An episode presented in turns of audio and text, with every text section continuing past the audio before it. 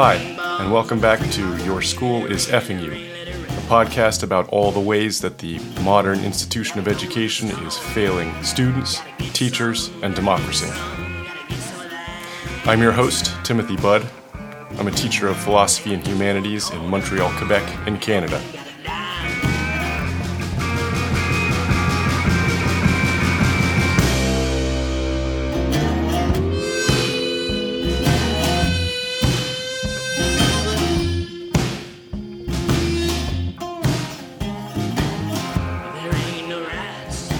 I want to return to a topic we were discussing in the last episode our addiction to standardization, and especially the promise it brings of being scientific. Education, we're told, can be a science rather than an art. I think this is bullshit. So let's start today with a little thought experiment. Bear with me for a minute. Imagine you have a class of 30 excellent students. You ask them to take a spelling test of 25 words. Because they are excellent students, they each spell all 25 words correctly, of course. As a result, their performance does not fall on a normal curve. So, what do you do? Well, you adjust the test to make it harder. But let's say you overshoot. Now, none of the students spell any words correctly, and they all fail with a zero. Once again, no curve. So, one more time, you adjust the test and voila, you found the sweet spot. Like Goldilocks. You've managed to create a curve. A few students ace the test, a few fail, but the majority fall somewhere in the middle. But what are you really measuring now? Was the first test not an accurate measure of your students' knowledge? What about the second test? It seems to me both were perfectly legitimate measures of what your students know and both provided evidence of where you need to work with them. What you've really measured in the third scenario is your ability to structure a test in such a way as to give you a curve. And to be sure, that is all you've measured. I've started calling this the Goldilocks story. And just like the story of the little girl with the bears, the beds, the bowls of porridge, it may sound fanciful, but I promise you, it's not.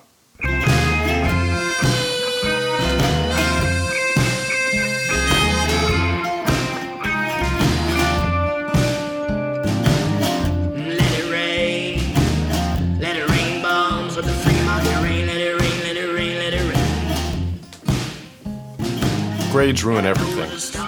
This is episode 5. Does grading on the curve make grading more objective? Spoiler, it does not. Alright, so let's start with a reminder of the origin of the use of the curve in education measurement. Here's a quick recap. The curve is introduced at the exact same time as we discover exactly how much variation and unreliability there is in grading.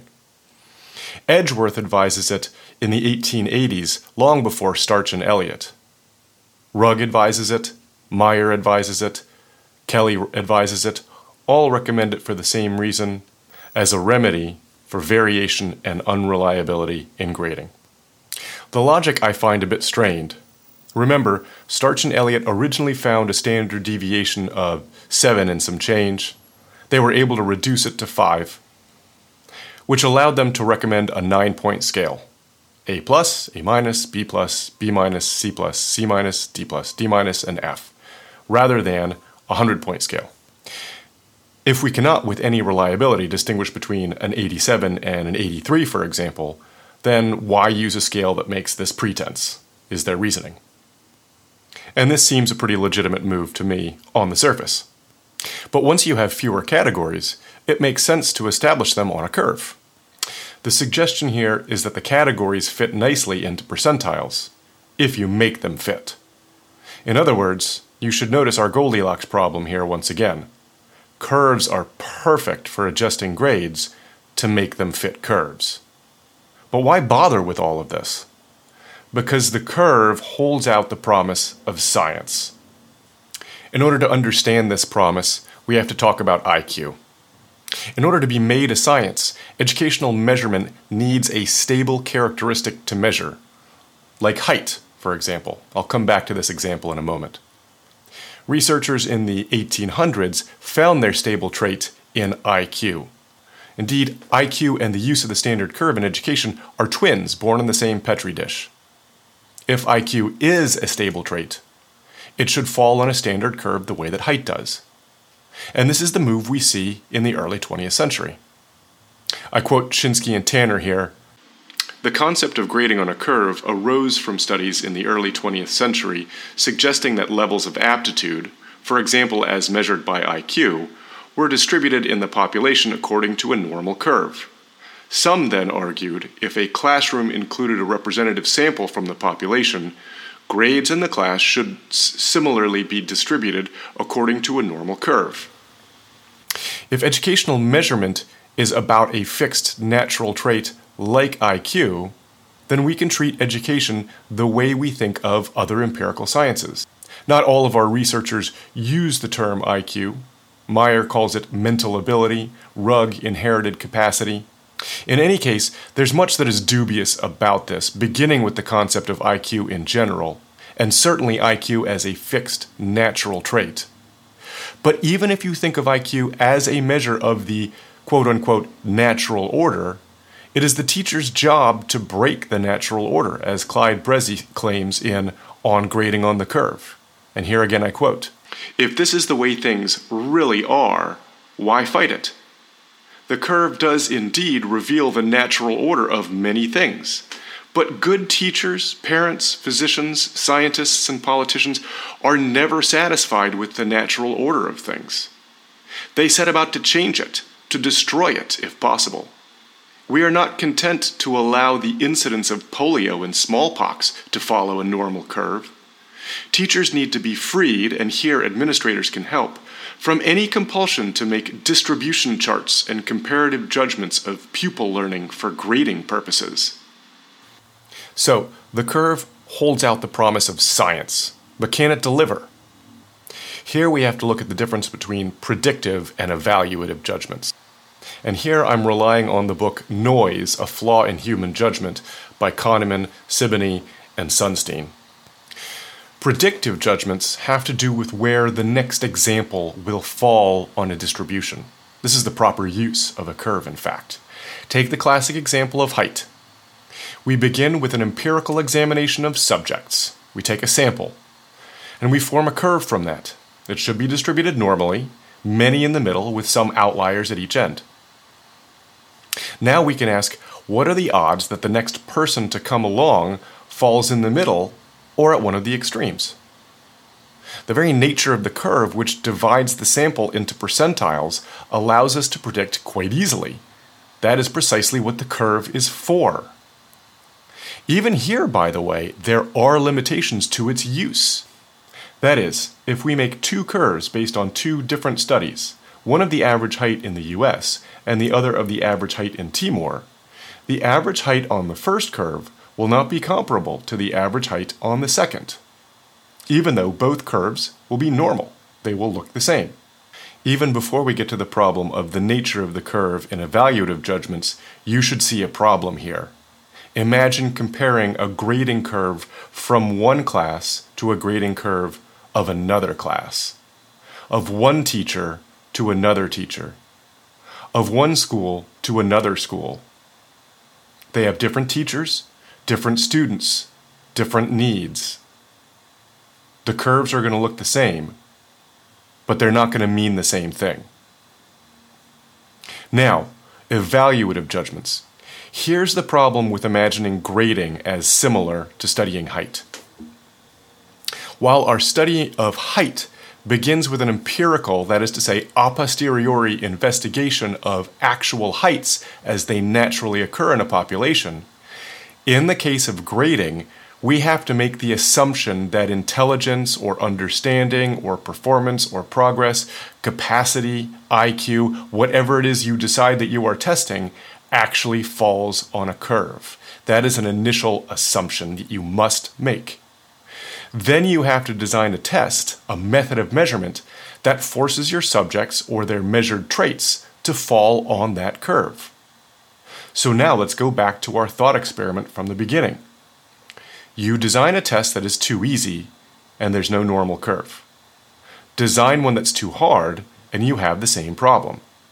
So when you find your test producing a curve, what are you actually revealing? Is it student performance, intelligence, understanding? I think you're revealing your ability to create a test that gives you a curve. And that's all. So let's actually go back to the thought experiment because you may think it's describing a very unlikely scenario. In 2008, Kulick and Wright ran a simulation analysis of the impact of grading on a curve. All right, so here's what's meant by a simulation analysis. The study does not sample actual students and actual grades, actual exams, actual institutions. Instead, it uses a random number generator within certain parameters, which I'll explain in a minute, to assign grades to students. There's no pretense here to looking to see if grades actually, that is in real life, fall on a curve. Hopefully, you realize this can't be done anyway. As we've already discussed, grades fall on a curve to the degree that you force them to fall on a curve. The question is when you force a curve, does it represent fairness and objectivity? Does it deliver on the promise of being a science? So, here are the parameters. What Kulick and Wright do is determine an initial curve of what they call preparedness. This they define simply as the ability to answer a question or a group of questions on a test. This is the stable characteristic or trait that they are going to use to establish a curve. So, 50% preparedness, for example, would mean that a student is familiar with 50% of all the possible test material. Notice, this does not automatically mean that a student who is 50% prepared will get a 50 on a test. And this point is important. We'll come back to it, but this point is important. The question is what material will actually appear on the test? If only the 50% with which the student is familiar is on the test, she could get 100%. Again, I'll come back to this. This is going to be important. So, their purpose is to test what I'm calling the Goldilocks story. They're going to start with what they imagine to be a typical class of 400 university students. What exactly is a typical class? Well, this they can define. They begin by setting the mean at 75%, so let's say a B. The range is between 50 and 100, which is exactly what you expect to see. Finally, they put the standard deviation to 8.3, essentially one sixth of the range. How are they typical? Well, we've defined them to be typical. The average is 75, not 90, not 95. The range is between a failure and a perfect exam, and the standard deviation is relatively large, meaning you have a diverse group of students.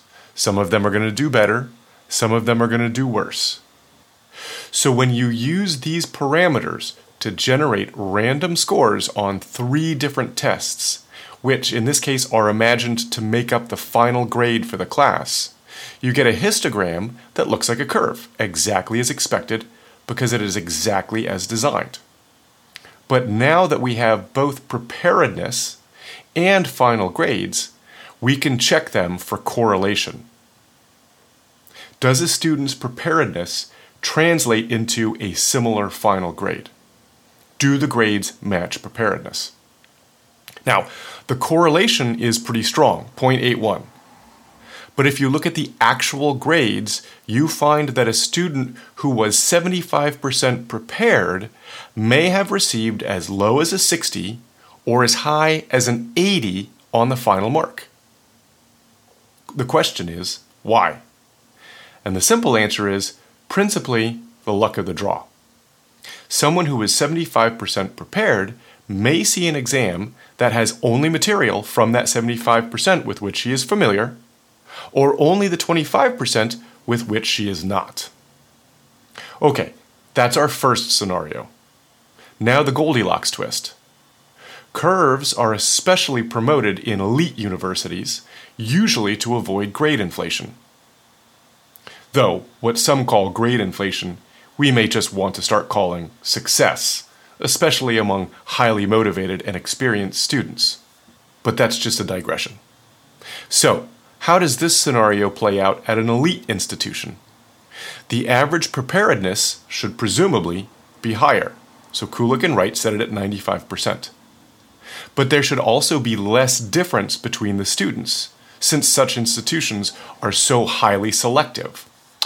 So imagine a much lower deviation, which will also mean a much lower range. If you're following along, you probably can predict that although you will have a curve, it will be heavily skewed to the right. So you'll have a curve, but not a standard curve. But we have to have a standard curve, that's the point. So what do you do? Well, you have two options. First, you can just move your curve to the center, effectively assuring that a student who scored an 80 or an 88 gets a D. Or second, you can make the test harder. And this is simple to model. Now all you have to do is reduce the average preparedness back down to 75%. But because you have students at a highly selective elite institution, you have to leave the range and the deviation where they are. These students are very similar to one another. The result of such a move, that is, making the test harder, is indeed a standard curve, exactly what we wanted, because this is what we designed. But the correlation between the final grades and preparedness is now much lower than it was before. Now it's 0.23. In other words, grading on a curve does not ensure in this case that performance will match preparedness really at all. So that someone with an 80% in preparedness can get anywhere between a 65 and a 90, anywhere between a D and an A minus.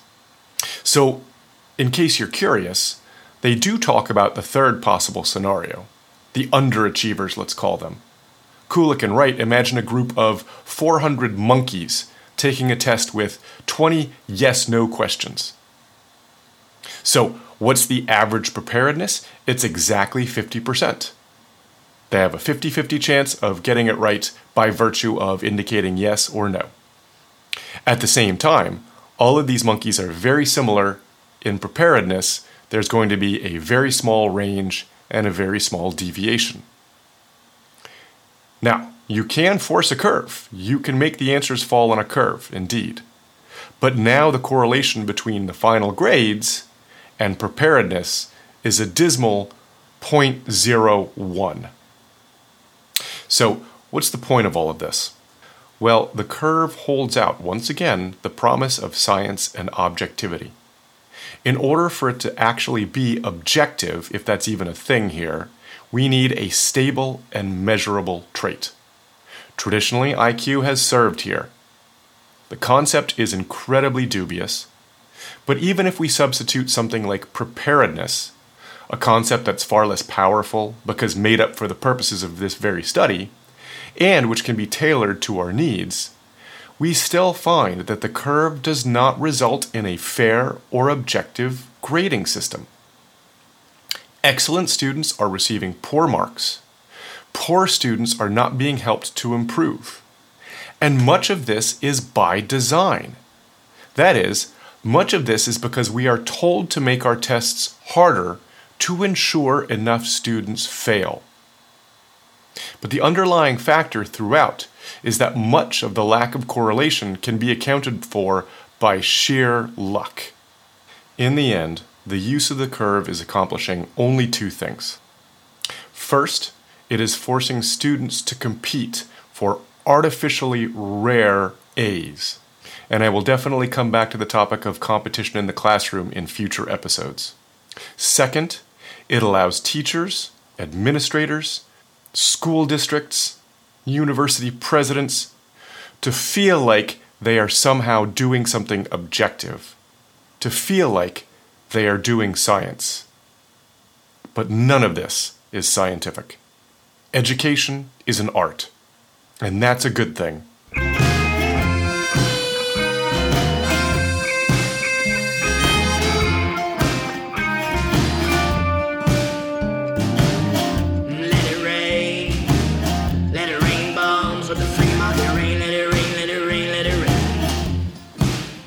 As always, thanks for listening.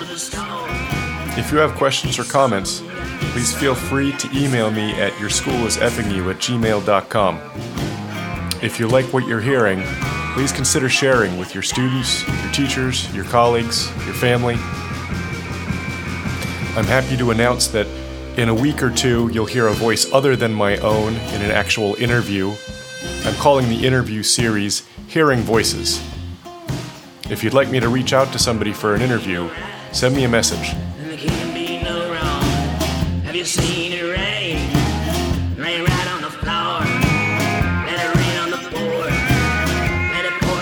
Intro and outro music is Don't Let It Rain by Ol Savannah.